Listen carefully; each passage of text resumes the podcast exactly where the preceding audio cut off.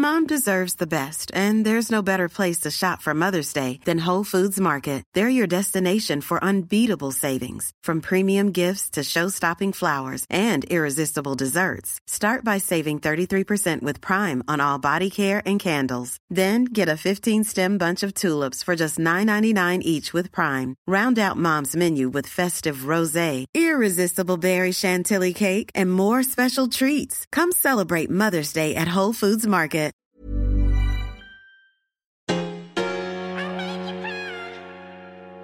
I love your podcast. Is gold. Is where it's at.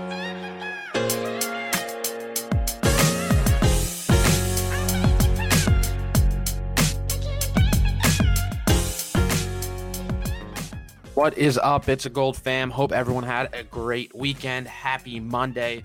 Super excited for this episode today. Today, my guest is Sergio Chicon.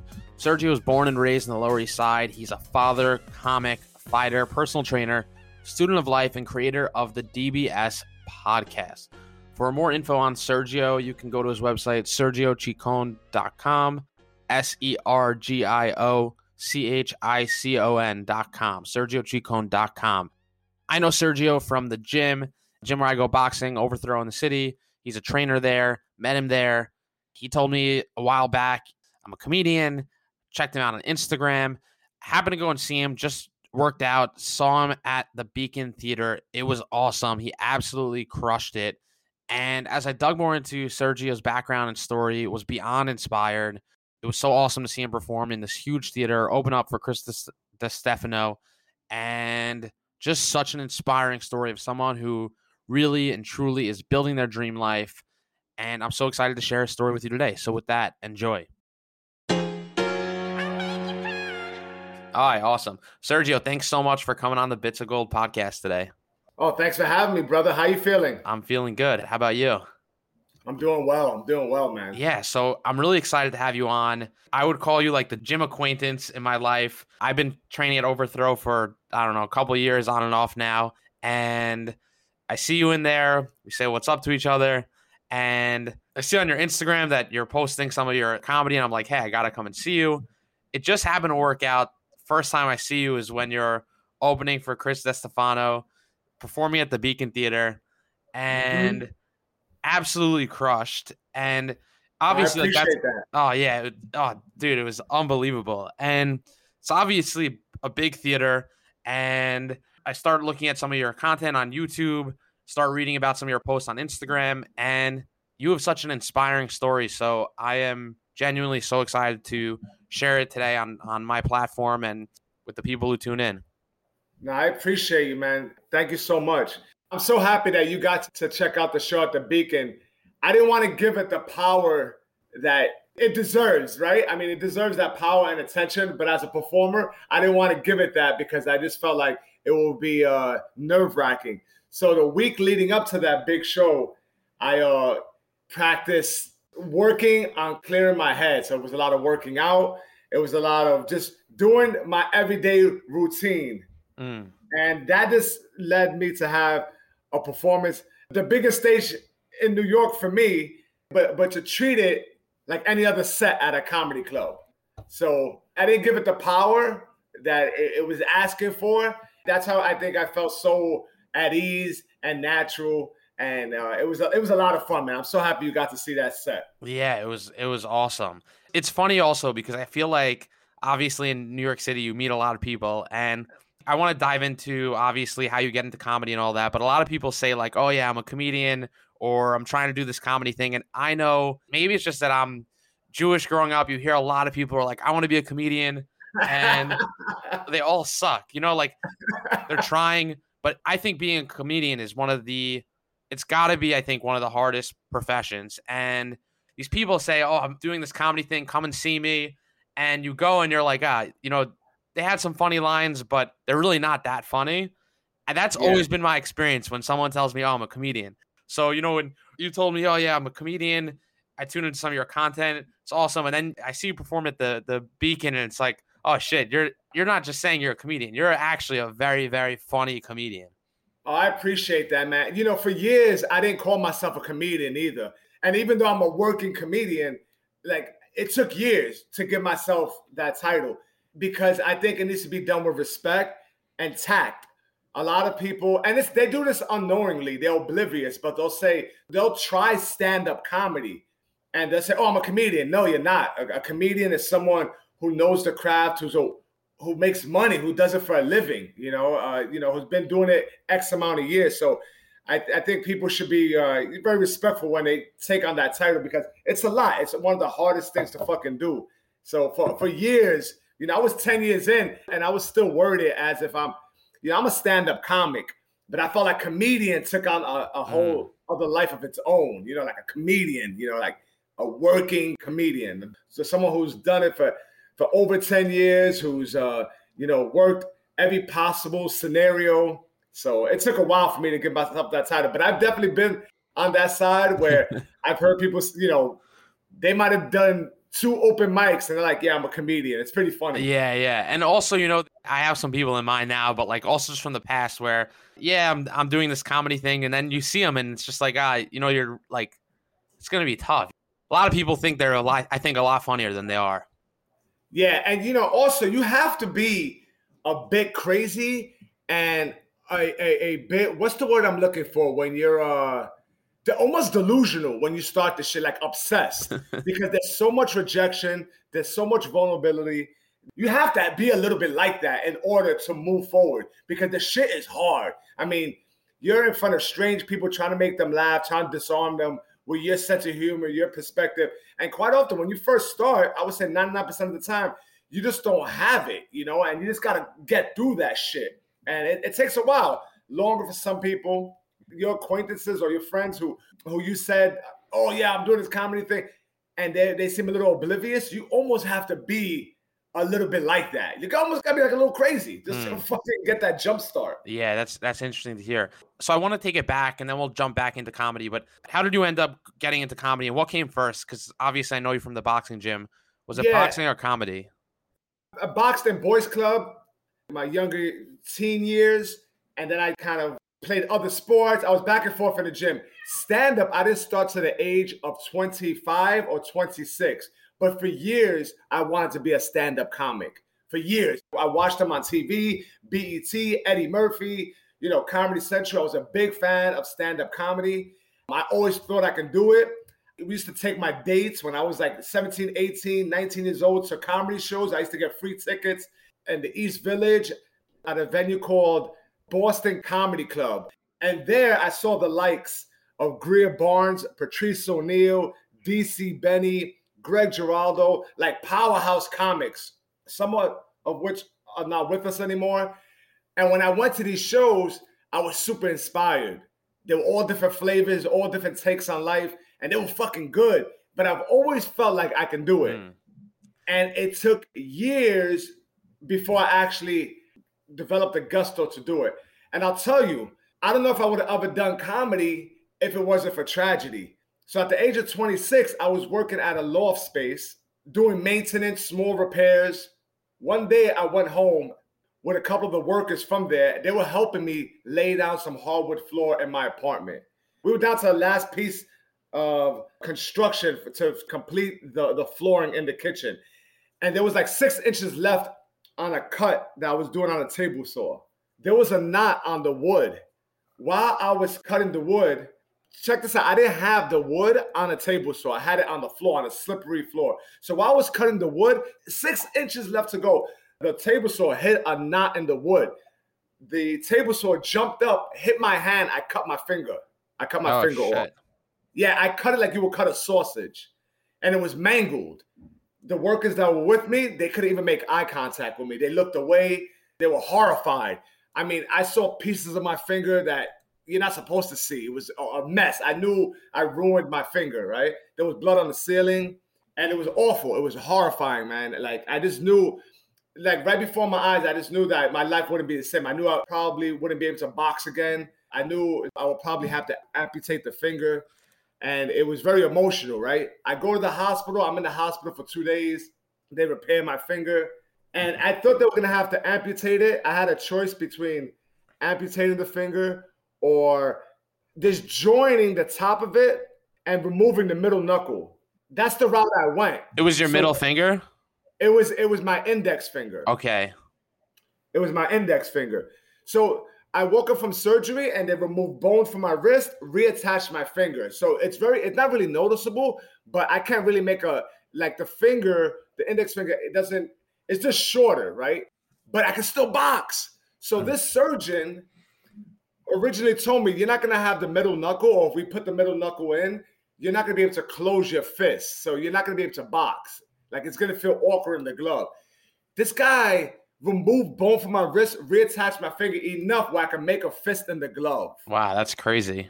Yeah, and that happened. I'm not sure if he did that intentionally or if he just knew cosmetically it would be better, or if the the middle knuckle was so mangled from the table saw that he just figured, listen, we can't save any of this bone. We just got to make it shorter. So he made a, a great decision. I was still able to box while I'm laying in the hospital bed during recovery. I was uh, reading Frida Kahlo. She's a Mexican painter. You ever heard of her? Uh-uh.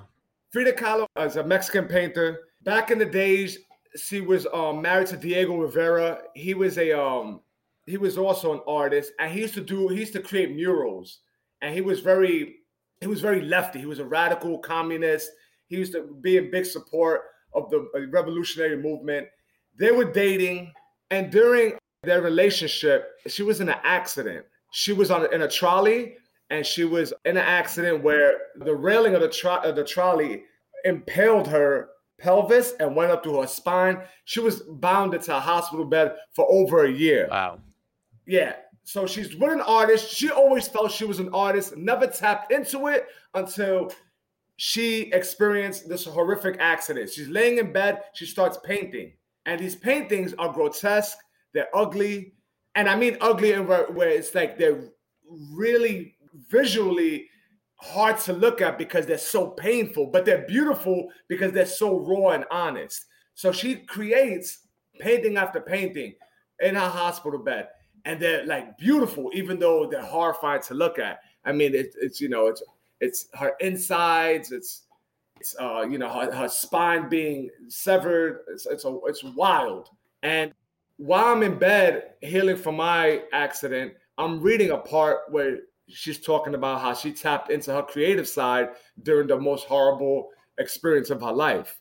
So I was inspired by that, Danny. I was just like really moved by that. I was like, this is an opportunity for me to do anything I, I, I dreamed of in my life, right? I've always wanted to do comedy, but Yeah. for eight years, I've been in fear of it, of rejection, of not being able to do well enough, of you know, telling myself, "Oh, I'll do it next year," and putting it off. I felt the physical and mental torment of healing from this injury. Part of it was vanity. Part of it was physical because I did lose a piece of my body and it's, a lot of it was mental anguish. And I was like, holy shit, this is, you know, like it's, it's, it's just so weird to lose a part of yourself like that when you use your hands a lot and stuff. And I can still use my hands the way I want to, but it was just a very, it, it was very hard during the time. Was that the most painful thing you've ever experienced? Physically, Physically. I would say yes. The healing of it, you know, I'm, on- I'm on all, all sorts of drugs and everything. They prescribed Vicodin, OxyContin, and I didn't like any of those drugs. I couldn't pee, I couldn't shit. You know, it changed my mood. It was nasty. But when I was healing, like days after the operation, it felt like there was a blowtorch on my finger. Oh shit. It was that sort of pain for like two days, and the OxyContin was subsided just a bit, but it was pretty. It was pretty intense. Uh, yeah. So would you say like how soon? I guess like how soon after that were you like I got to do this comedy thing? So check it out. So I then then I, I hit the boxing gym and I go boxing like hard. I go to Gleason's. I got a trainer. I boxed before, but I didn't box box. So now I'm you know I'm I train. I mean, dogs. I weighed like 180 pounds. I went down to 165. I was all head. I looked like I looked like a blow pop, but I was ripped, like Bruce Lee ripped, and I was addicted, bro. I was like in the gym for three hours a day, eating right, and then shortly after that, I said I'm gonna do comedy, and I did stand up, and I never stopped. Dogs, like my mentality changed. Like I, I, I felt like, yo, I experienced mental and physical pain that no one I know has ever experienced. So I kind of felt unstoppable, and I was super hyper motivated. Then I stopped boxing for a while. I started lifting weights. It was weightlifting, and then it was it was stand-up comedy. And when I did comedy, when I started stand-up, I was obsessed. I would do like five open mics a day. I would do any show. And I'm, you know, and, and it and I moved up like fast within the first five years. I got a Comedy Central, you know, uh, feature, and that shit is, is trivial now. Like I look at that, and it, it's like laughable. But during that time, it was a big deal. A BET on blast. There was a lot of things coming, you know, my way, and it was a great time. You know, I got a lot of self discovery and uh, hidden potential I was tapping into. Mm, yeah, you know it's it's crazy, but I feel like intellectually you wouldn't put the two together necessarily. But I look at my own life and I think about the toughest things that I've lived through or the toughest moments in my life, and in the moment it's it's obviously the toughest thing that you're going through. But if you're able to, or when you're able to get on the other side of that, the toughest moments really could shape your life and totally give you you know a perspective or you know in your case it's like you know you live through this incredibly challenging moment and you come out on the other side feeling like i'm unstoppable yeah. But it doesn't stop there. You know i mean you know we never always have it all figured out. There's always going to be challenges and that and there's going to be hardships. There's going to be despair. That's just life. Yeah. you know that's just life and no one's exempt from it. So we have to embrace it. We have to continue our practices that keep us at a medium grounded. Because you know I start stand up and I'm doing well, right? I have a great job. I'm moonlighting as a comic. I'm single, so a lot of good things are going on. But during this course of time, I'm drinking and I'm doing drugs, right? But when I'm doing them, it started off recreationally. It started off recreationally, what I considered recreational use. But stand up lends itself, it's very accepting of, you know, drinking and drugs. So when I figured that out, I used to be ashamed of drinking before I went up on stage. Mm. But then I met some older comics, like OGs, who I looked up to, and they were doing it. And they would take me in the bathroom, like, yo, you want to do some of this? And it's like, it wasn't their doing. I was already doing it, but I never would entertain ever getting high before going up on stage. And, you know, I could go to the intricate details of how that went down in chronological order but I was already using, but I wasn't, I had the discipline not to use before I went up on stage. It didn't take long, Danny, before I started mixing the two worlds. And that made it very messy, very murky waters, because now my vision for stand up, my five year plan was interrupted by partying, by hanging out with girls, by, you know, fucking around, not reaching my full potential. So if I had a show at eight o'clock at night, that would be the only show I would do rather than going out the rest of the evening and hitting other spots. I would drink and not do anything else. And that lasted for a few years. So mm. I wasted a few years. I mean, I don't like to look at it, they're wasteful years because there was a lesson involved. But for years, I had interrupted my flow, you know, by drinking, doing cocaine, you know, smoking cigarettes. But I, what made it hard to get out of that is because I still maintained the job. I still have money in my pocket. I still box. And my relationships with people, for the most part, were intact. So no one really saw or was able to really identify my problem by myself. I knew what I, what I was doing, and I had all this underlying resentment towards myself and guilt. It's hard to deal with that shit when you're fully aware. Yeah. You know, when you're like smart enough to know that you're doing wrong and you're like, and then you're not able to pull yourself out those grips, it makes it very frustrating and very lonely. Because no one was telling me, dogs, you not you need to get clean. Because no one could tell. I knew though, you know. Yeah. Are you sober today? Yes, I am. How did you end up like kicking the drugs, kicking the alcohol? Was there a moment, or was there something that sparked that in you? Yes. So after years of doing shit half-ass, and everyone's like battle with like substance is different. You know, I realized that like everyone's rock bottom is different. You know, people looked at me and they would never t- be able to tell. Like, yo, Serge got his shit together. He has his own place. He does stand up. He, you know, he's a paid comic. He got a day job, and like he's fun to be with. Like no one could tell, but I was tormented, bro. Like I just knew it got progressively worse. My network of people became, you know, drug dealers, drug users.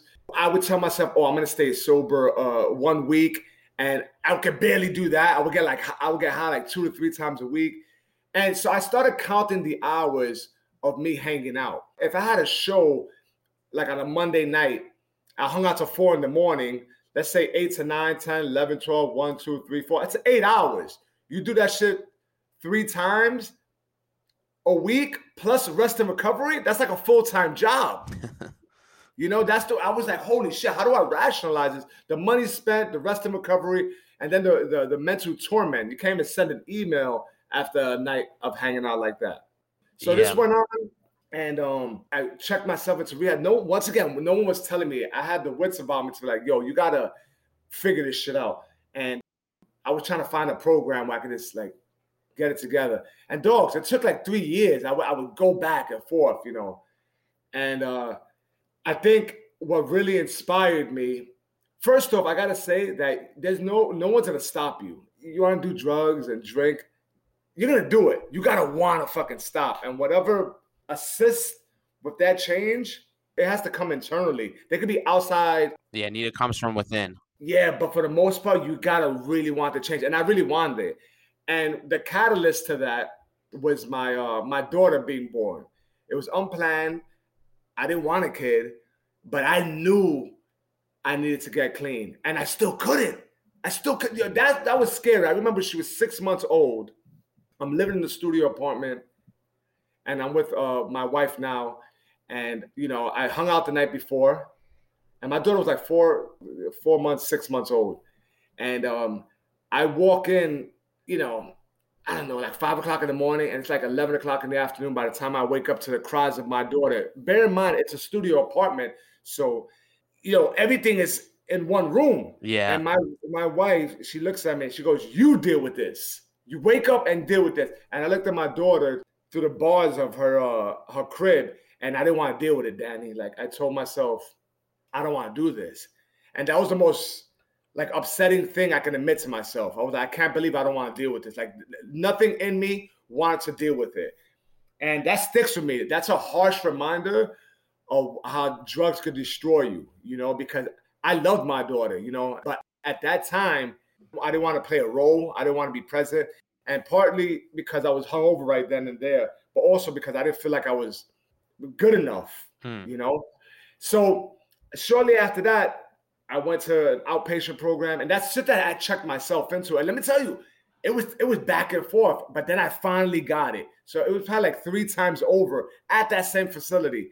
And then one day, I mean, it just clicked. It just fucking clicked.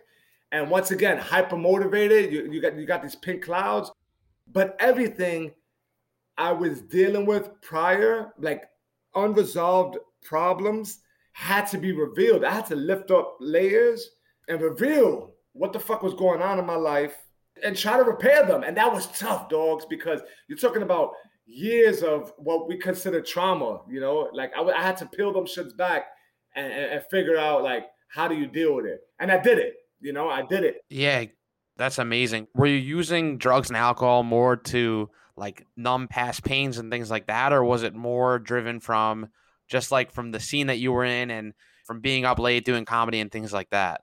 I think when I was doing it, it was always for a good time. I never did it. It was like, oh, you know, because I'm hiding. I never thought of myself like that. Present day, I look back at the way I was behaving, and absolutely, I was trying to, you know, to mask pain and stuff like that. But at the time, it was the scene. It was like, oh, I'm drinking, I'm partying, you know, this is always a party. But there's a reason why we do that. We don't want to accept responsibility. We don't want to face certain things.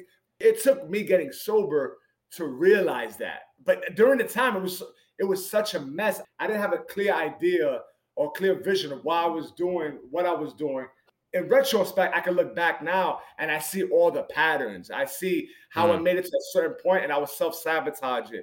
I would see how my network of people were people who kind of uh, praised me. Yeah, you know, those are real things. Like I maintained a network of people who always prop me up. You know, not people who challenged me. And I'm talking about, you know, sexual relationships or relationships with friends. Like I always want to be propped up a little bit. And those are hard things to admit to yourself. But I didn't realize that during the time. In retro, like looking back now, I was like, oh, that was that was consistent. Mm. And that was the self-awareness I kind of gathered and gained later on. So to answer your question simply, it was a little bit of both. It was, you know, masking the pain, but it was always always felt like a party too. Yeah. What would you say was the hardest part of like kicking the drugs, kicking the alcohol, and stay like staying clean? Well, there was many different things. First of all, when I was at my worst, you know, using drugs and, and, and drinking, I wanted to uh, accept the fact. I remember saying this to myself. I said, "Oh, you're a junkie. You know, your father was a junkie. There's a lot of comics and actors and, and performers who live this life. You're that. Just take on that label and identify as that. I remember telling myself, it's okay. That's gonna be you. You're gonna be like this grizzled, you know, drinking comic. I remember like entertaining that identity, that which is wild to me. Yeah, and you were you were like okay with that in your head. Yeah, yeah. I mean, I never, you know, fully accepted that, but I remember thinking that way. First of all, when you first trying to get clean, I just felt I would sleep a lot the mood swings, I was like, oh, holy shit, my mood is not consistent. Mm. I was mad. I was fucking moody for like a year. I would take these these dips, and I didn't realize that it had such a grip on me. Right? I mean, I felt like I couldn't socialize with people. I was still doing shows, big shows at Caroline's with, with friends of mine, and I would do my set very rigid and tight. And I would go to the green room, and I didn't want to interact with people. And I was like, how much longer is this shit gonna last? Like, how much longer am I gonna deal, have to feel like so alone and, and self conscious? And let me tell you, man, with practice of boxing, with practice of, of running, with having sober friends, all that shit subsides, and I became one with myself. I became a better version of myself, a more confident version of myself. When I was drinking and doing drugs, I was a less confident. My self esteem was robbed from me. And when I got sober, I thought that shit wasn't gonna ever come back, but it does come back. And I can't imagine ever living that life again. But mm. to answer your question simply, the hardest part was dealing with the slowdown, the boredom, and thinking that it's never gonna get better. Like I just felt like inadequate. What seemed to be a long time. I felt very outside of myself. I felt very raw. Mm. Just to go back to boxing, you started boxing when you were when you were a kid. Yes, yes. I started like in the boys' club and shit like that. Did you have an amateur career? Did you fight amateur? I always did a lot of sparring and stuff. It wasn't until years later that I did an amateur fight. It was much later, you know, it was in 2016. It was just something I wanted to do because I was fucking boxing for years and I was spar pros and amateurs and I was like a, a gym fighter. And I was like, yeah, I want to make this shit like official. I want to have that book. I want to check it off. And I did it, you know, and I won. I almost stopped the guy and it was a great experience. But I never I never did like amateur scene like that. So I find that like boxing, like for me personally, the thing that I love about boxing is that I think it gives you a lot of perspective in other areas of your life, even if you're not like pursuing it professionally. Just like getting in the ring with someone and obviously the discipline, just the training, the workout, that's all awesome. You feel great. But I think specifically like sparring it's a very humbling experience and it's you versus someone else. It's not like a team sport where you where you have all these people to rely on. Right. I think for me, I've been boxing since I'm 11 and that's always been the thing that has brought me to like has kept me going to the boxing gym because the fact that it's like you versus someone else, no one else is in there to help you. You have this scary person who wants to take your head off on the other side. Typically, in my case, they're always better than me, and I'm trying to figure it out. And I think that like there's been so many lessons that boxing has given me that I take into other areas of my life. I'm curious if it's been a similar experience for you. Absolutely. It's been the same exact experience. When someone was uh, clearly better than me or not nice, you know, there was times where I'll go to the gym and my coach would be like, "You're sparring today," and you know, in my head, I want to make all these excuses like, "Oh, I don't have my mouthpiece," you know. and there's a lot of things in life that are like that, you know, and when you step up to the occasion, you always feel better. When you run away from it, that shit. And listen, I ran away too. And I'm not talking about from sparring, but I ran away from things in life. And you know, that guilt of not not facing your fears or you know being a coward, that should last a long time. You know, rather than addressing what the fuck is the deal and failing or whatever, but you always feel better. You're always dealing with the shit, stepping up to the plate. I've never regretted doing that, but I've, I have regrets of like walking away from things, running away from things, and that should last a long time. I can't think of any of that stuff now. Hiring for your small business? If you're not looking for professionals on LinkedIn, you're looking in the wrong place. That's like looking for your car keys in a fish tank.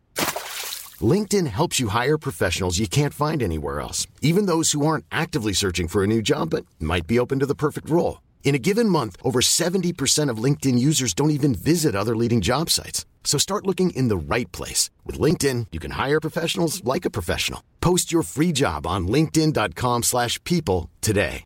A lot can happen in the next three years. Like a chatbot may be your new best friend. But what won't change? Needing health insurance. United Healthcare Tri Term Medical Plans are available for these changing times. Underwritten by Golden Rule Insurance Company, they offer budget friendly, flexible coverage for people who are in between jobs or missed open enrollment. The plans last nearly three years in some states, with access to a nationwide network of doctors and hospitals. So, for whatever tomorrow brings, United Healthcare Tri Term Medical Plans may be for you. Learn more at uh1.com.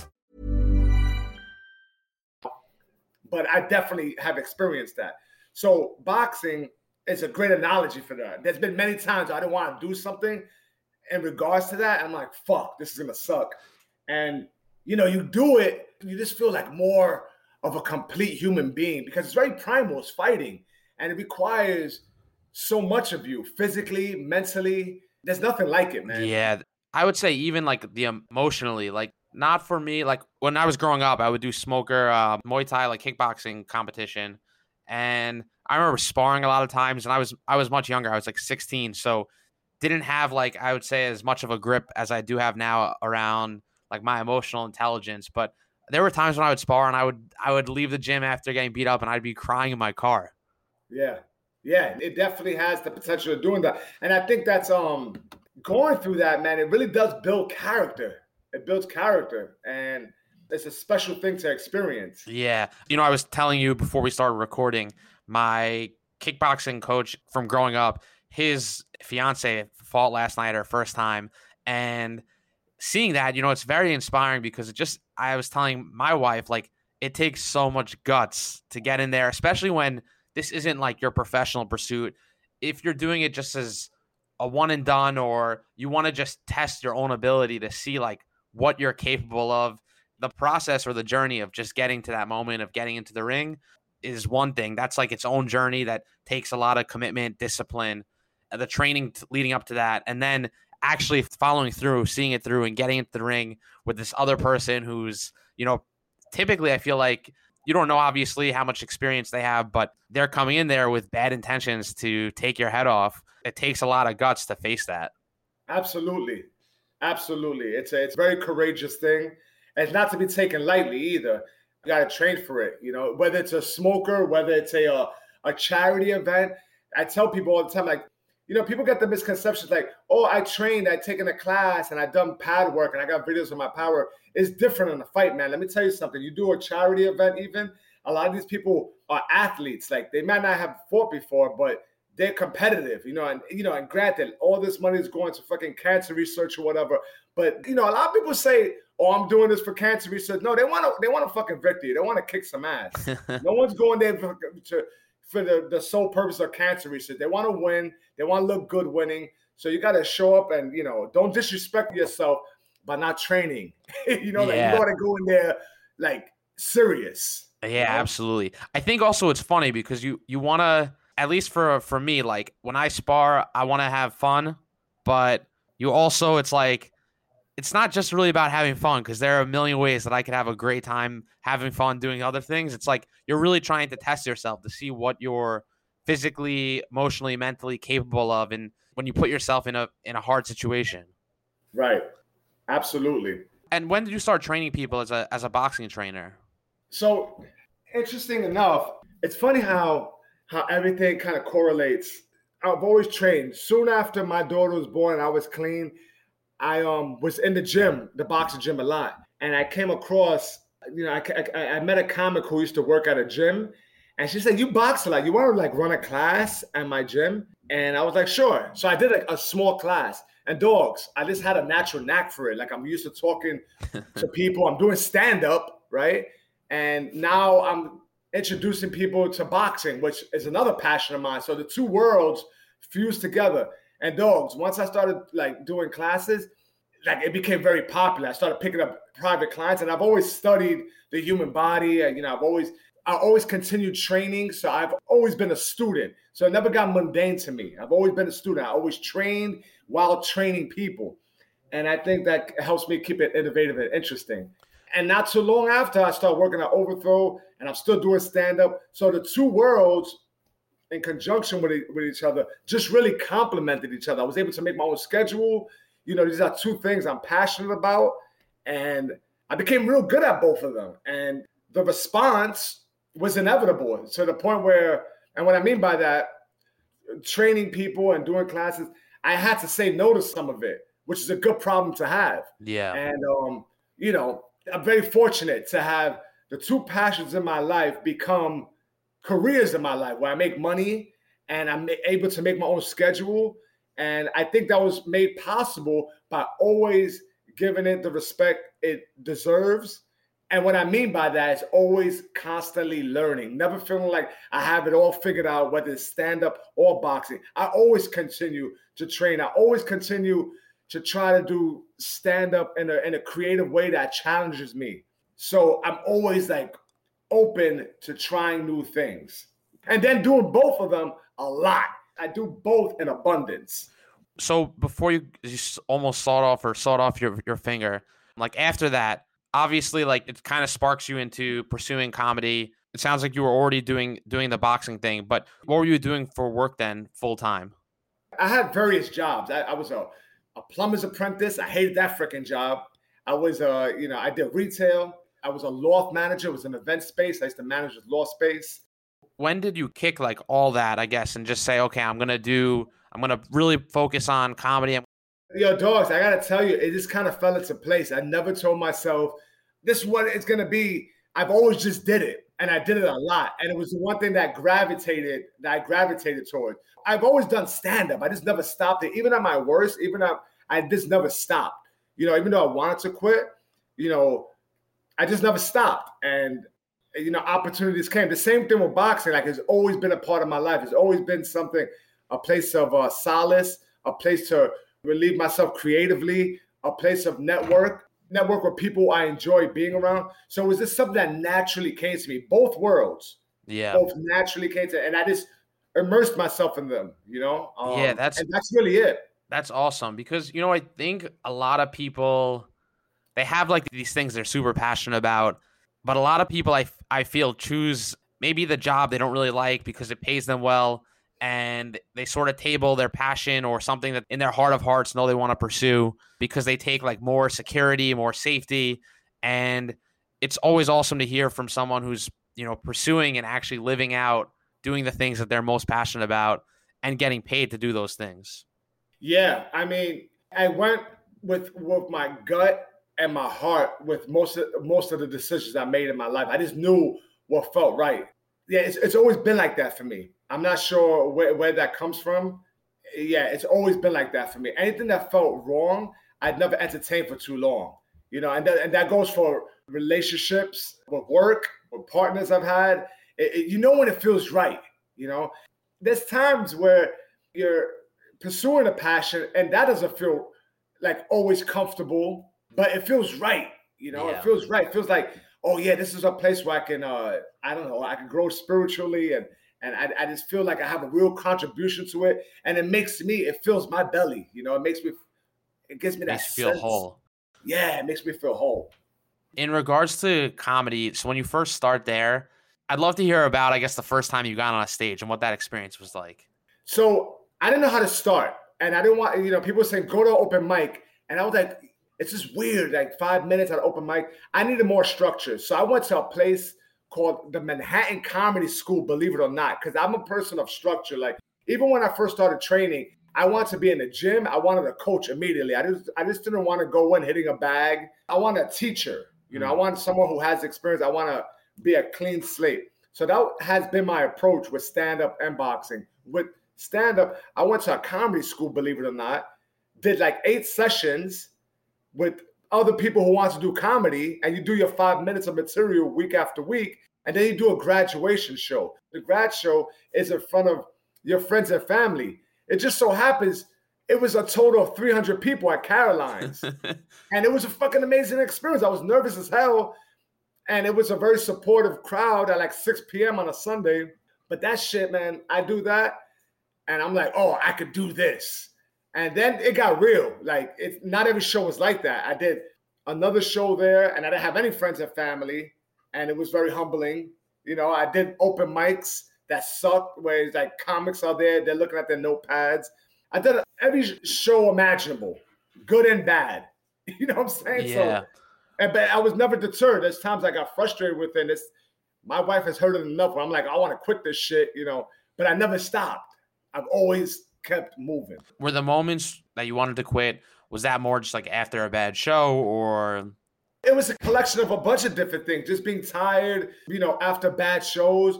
You know what though? I think a lot of the times where I seriously want to quit is when I was no longer challenging myself. And that could be, you know, I wasn't turning over new material. I didn't feel creatively fulfilled. You know, I mean, there's gonna be a template to what you what you can do, whatever, but a lot of times you do what the fuck you want to do and challenge yourself. And I had to I had to dig in deep to want to be creative. But mm. you know, if you're not doing that, what the fuck is the sense of doing it at all? The same thing with training or boxing. If you're running two miles every day for 10 years, what the fuck? Like you're doing a maintenance, but you gotta you gotta break the barrier. You gotta keep on moving forward and challenging yourself. That's what makes it interesting. That's what makes it fun.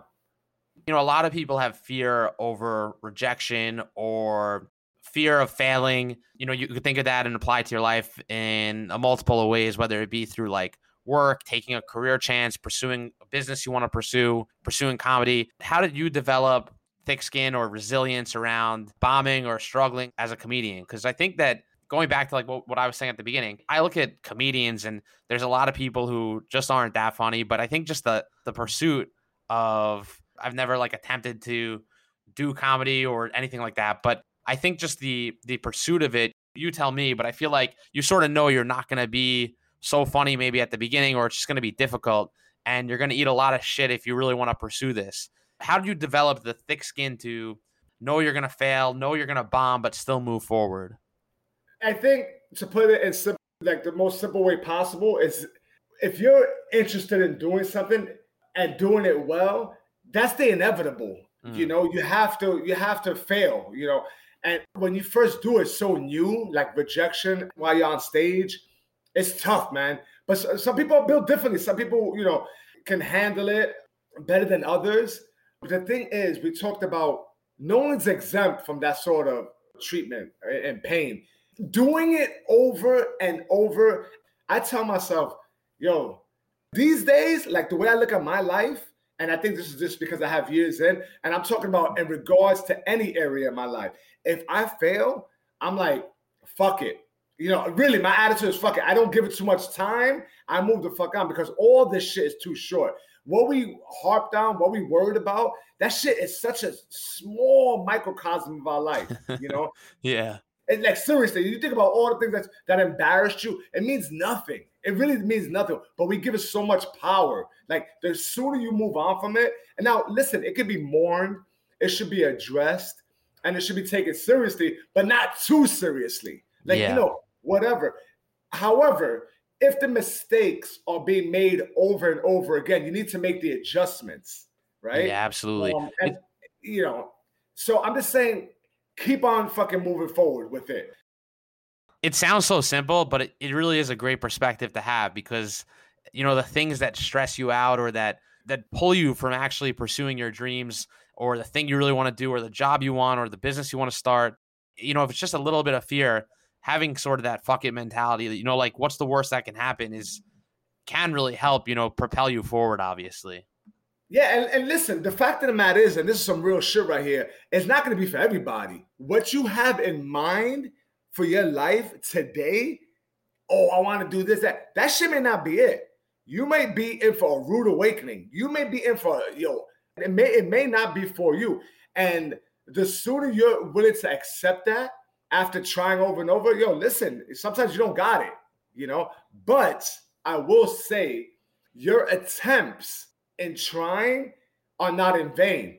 because that's going to build morale, build courage for something else. It might put something else in place for you where your true contribution lies. You know, sometimes we have an idea like, oh, this is what I need in life, this is what I want in life. And you're you're attempting to hit that goal. And then you're sidetracked because that shit doesn't work. That's not meant for you. You know, it just doesn't work. You're not good enough, or that the powers that be don't allow it. But putting that the, that effort forward, it opens up another door. And that's just the way life is. Mm. I've seen it. You know, so what you think is for you may not be for you. You know, and this understand like we're constantly not me and you personally, but I think generally speaking, we live in a society, a world where we're trying to bend the world for our needs. You know, we're, we're trying to pull the energy towards us. You got to be a little bit of a conformist, like flow with it. You know, like Bruce Lee said, I kind of flow like water. You have your goals and shit. You know what you want to do, but that shit might be swayed by the tides, by the circumstances. It may be different.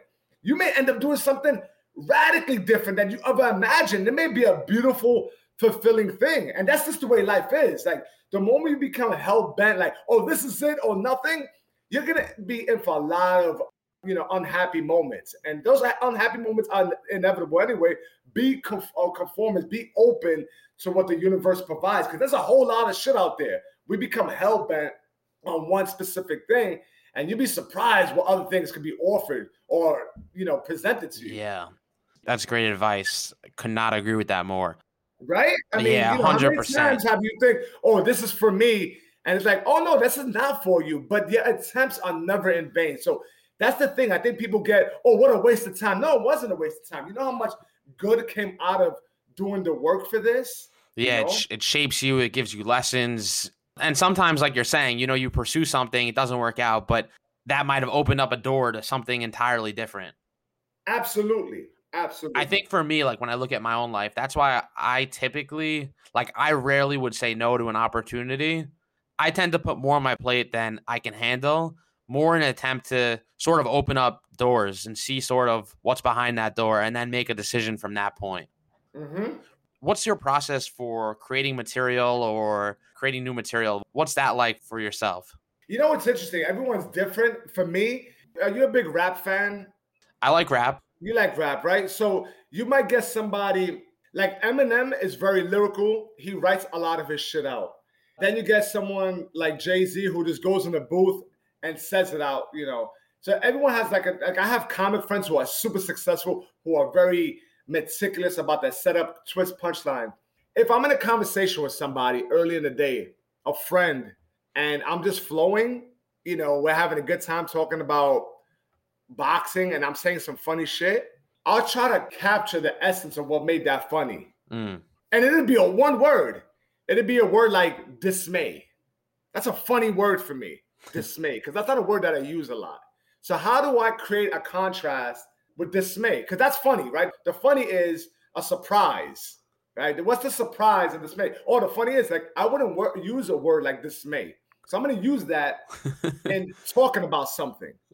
So my process is that simple. It's very like detailed oriented where I like words and mm. I play with those words. I'm very conversational. I'm very I know my strengths on stage. I'm very conversational. I'm very um I'm personable. So with that, I got to make sure that I perform my ass off and I'm and I remain personable. I'm not going to be a robot like dispensing a setup twist punchline because I don't really talk like that. I don't really that's not the way my culture, that's not the way I was brought up. So I maintain what's organically me.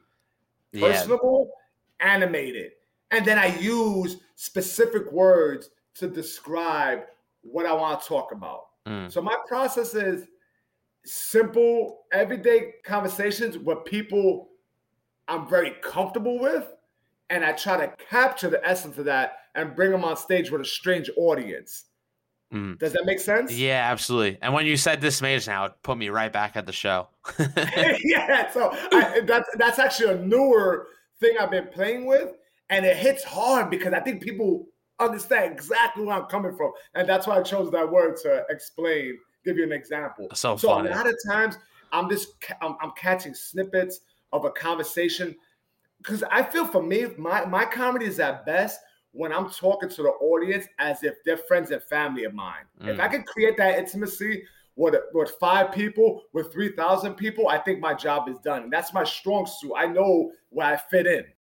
What's it like performing at a theater? What's the most amount of people you perform for? So I performed like in front of 5,000, 6,000 people before. The difference is, and going back to where we started, with the beacon, I didn't want to give it the power it could potentially take. Meaning it's a New York show. There's a lot of people I know that's going to be there. It's Chris Distefano, the guy I'm opening for, the headline. It's a big night for him. It's not really about me. I'm just very happy to be a part of it. I'm super proud of him. But leading up to it, it was a conscious effort on my part not to give it the power. So every day leading up to that, I worked out. I did the same practices I would do just to maintain a clear head. Mm. I did my spots, and I knew the night of it needed to be a performance. I couldn't fuck around like it was a club show. So I had an, a good idea what I was gonna do, but because it's three thousand people, I made sure I performed each and every joke. And what I mean by perform, anything that's a punchline, I performed the act out with it. I had segues into the next joke because I wanted the 15 minutes to feel like a performance. And I think I got that. I think like the audience felt that. Yeah, it was so good. So that was definitely a conscious effort on my part. So when it's a big show, it needs to be a big performance, even for a short set. 15 minutes is short in regards to how long a comic could do on stage. But I made sure that um, I'm gonna perform my ass off for them, and you know that's what I did. Now, like looking back, obviously, or just like as you look at more theaters, do you ever take a moment just think like, "Fuck, this is crazy," or like, "This is unbelievable that I'm living this life," or you saying that gives me goosebumps because a lot of times I do feel that way. And it feels very good to be present. And you know why I'm present? Because I'm sober. So yeah. I'm able to really appreciate things in real time. Why I'm able to be grateful for it? Because I'm not living in the past. I'm not living in the future. I yo, when I'm at those shows, I walk around the theater before the crowds load in. I look at the detail, the architecture, and I like how be- beautiful it is. I Google it. I, I, go on Wiki, you know, I go on Wiki just to see the history of the theater. Like it's all very interesting to me. And it's like, holy shit, man. I can't believe I'm in a place in my life where I get to visit someone's beautiful city with their beautiful people and fucking do jokes and get paid and hang out with one of my best friends. That shit is bananas. Yeah. Because it's not like a working relationship where like Chris doesn't know me. It's like one of my best friends. I get to fucking work with my best friend, talk shit on stage for 20, 30 minutes, get paid in a beautiful theater. That shit is bananas. And I take none of that shit for granted. It's it is wild to me. Yeah. And it's a lot of people. It's a lot of people. And you know what? Let me tell you something about uh people who come to a theater show, they come to have a good fucking time. You know, you got a club show in the city. Some people are just tricked into getting there, go, going there. Some of them are holding their political ideology close to their heart. That you know, whatever. That you know, we're living a weird time right now. So they come in to the, the shows and they're a little tight. You know, they're a little reserved. At a theater show, very rarely are you gonna have that. You have very good energy because these people paid money for the fucking ticket they know what they're to see. So they're open and you get the best experience possible as a performer 99% of the time. And a comedy club, you do too, most of the time. But there's assholes. There's people who go there, they don't really want to be there. In their head, they, they already have a defensive attitude as an audience member. Like, you can't say that, and you know, that bullshit, you know. But not at theater shows for the most part, they're ready to have a really good time. Yeah, absolutely. It's funny too because right, obviously I've, I've only seen you one time. It was it was at the Beacon just by chance. It's like just how it it ended up working out. But you know, like I said at the beginning, I look at you as like the gym acquaintance. I see you in the gym, but just for me seeing like you on that stage, you know, it's a huge theater.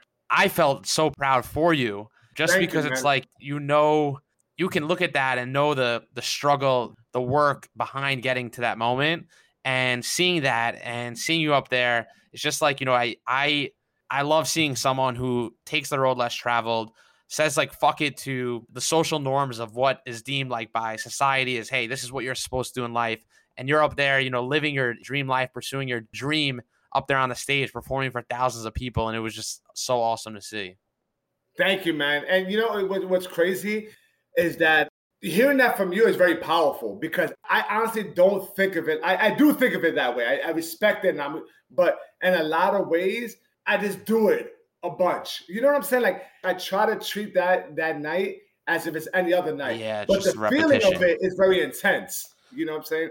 You know, from the outside in, I do realize that's the the perspective, and, and it's like that's special to me, and I love to hear that. But I, I always try to, you know, remain as grounded as possible with, with all that stuff because I think that's the best way to be. Because if I allow any of the accomplishments or any of the failures to have too much power, I feel like it alters my flow. So I just try to keep uh, stay in that medium throughout. Yeah, that makes sense. Where do you see yourself in like three years, five years from now? You know what, man? I don't think too much about that. Mm. I, I never have, and I don't, I'm not sure if that's necessarily a bad thing. I've always been.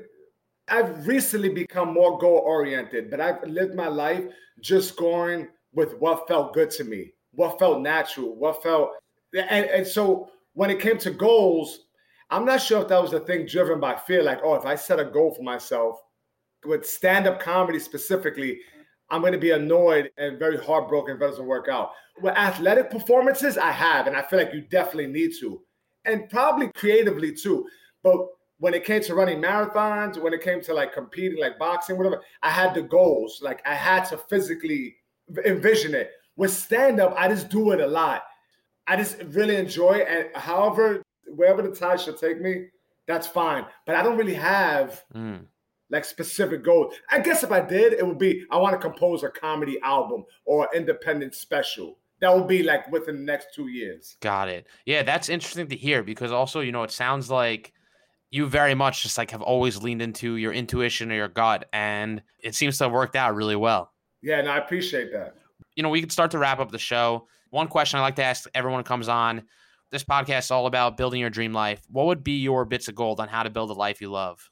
I think every, eh, for everyone, it could be quite different. I've always consciously tapped into very painful things in my life. And I've always been driven by darkness. I like dark music. I like the blues. I like my hip hop dark. And I love the light stuff too. I love biographies. I want to hear the grit, the dirt, the grime of people's stories. That shit, like, I've always been moved by that. Mm. And no one's exempt from that, right? Like, we all have that in our lives. If you could tap into that and accept the darkest part of your life, you know, it's a very powerful thing. I, I, I feel like it could be a, a, a super, it could be a superpower. So things, if I look back at my life and I think of all the hardships, I've always made sure that there was a, a way to flip that around. Mm. Because you're already down. You're already down and out. The only place to move is up. So I always keep that shit a little close to me. I always keep a little bit, and I, I remind myself, and I share it too, because I have a feeling when you share the darkest part, the most vulnerable uh, side of yourself, you relate to people. A lot of times we want to share the accomplishments and all that. And that's why when you say nice things about the Beacon Theater, I'm like, yeah, I appreciate that, Danny. And it is a big deal. It was, it was a big deal to me. But I keep it at bay with how much I think of myself being on a show like that. Mm. And then I'll share something else. I'll share the fact that, yeah, I mean, that's a good thing. But I've seen some very ugly things, right? And I like to share that part of my life too, because not only does it keep me grounded, but it's also, I think, inspiring to others. Like the people don't feel alone when you share that. You know, accomplishments are one thing. It's like you could motivate people with accomplishments. It can also be off-putting, always talking about that. So I like tapping into the dark shit. Yeah, hundred percent. you know that's what it is i'm i'm being very wordy right now but you know keeping anything that was very hard to deal with close to you and realizing man you could fucking we, we could turn it up from anywhere Mm, I love that. Where can people connect with you, follow you, and I'll include it in my show notes too. i'm very active on uh on instagram it's sergio chicone straightforward my full name same thing with my website sergiochicone.com my comedy dates are there training information is there and yeah i'm not hard to find it's very easy very accessible Awesome. Well, thanks so much for coming on the podcast today, Sergio. Dan, this is great. Thank you so much. I appreciate you. All right, awesome. Thank you so much for tuning in to another episode of the Bits of Gold podcast. If you like this episode, please take a minute, share with a friend, subscribe, and leave a review on Apple Podcasts. Would really mean the world to help the show grow. Thank you so much again, and have an awesome week. I love your podcast. This is gold. This is where it's at.